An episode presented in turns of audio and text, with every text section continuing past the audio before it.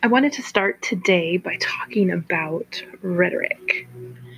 Rhetoric is a term that we hear a lot, especially during political seasons, but I'm not sure that we understand what it means. A lot of times you'll hear somebody say, Oh, that was full of rhetoric. So we think someone's referring to maybe manipulation or BS. But rhetoric is really just the art of effective communication. So you need to know how to communicate successfully. And that's all that rhetoric really is. So, in order to be effective, you have to learn what situation you're in. You have to think about are you trying to make someone laugh? Are you trying to get a job? Are you trying to argue a point? What is it you're trying to do?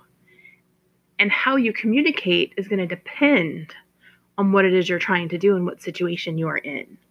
So when we talk about rhetoric, we talk about a rhetorical situation at the same time. We have to consider that situation. That means that we have to think about things like audience and purpose and persona and text and context. And everything will depend on that situation in which you are in. So there are a couple different components of the rhetorical situation. We have context, which is those things that are an influence on the document or the text that you create. We'll talk a lot more about context over the course of the quarter because I think that's the most abstract concept when we talk about rhetorical situations because it can mean so many different things. We also have audience. And that's something that you're all probably comfortable with and familiar with. You know, you have the audiences being who it is that you're trying to write to, who is are you trying to communicate with, right? Your tactics are going to be different based on your audience. The things that you include are going to be different based on your audience.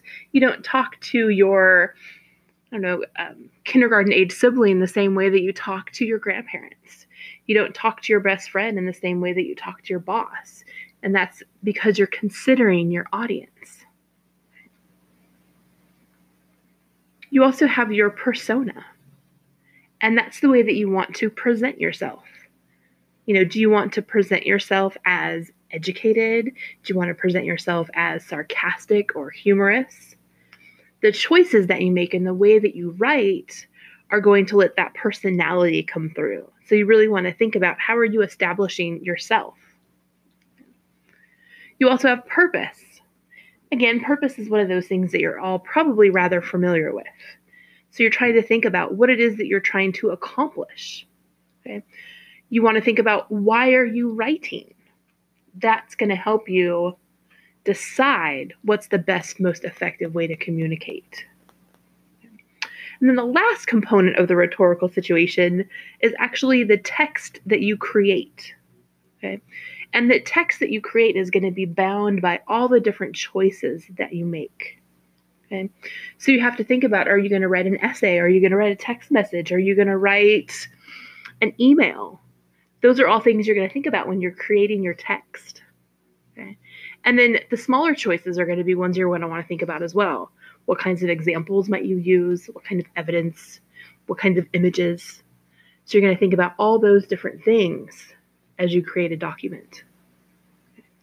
And you are making choices that are going to be based on your rhetorical situation.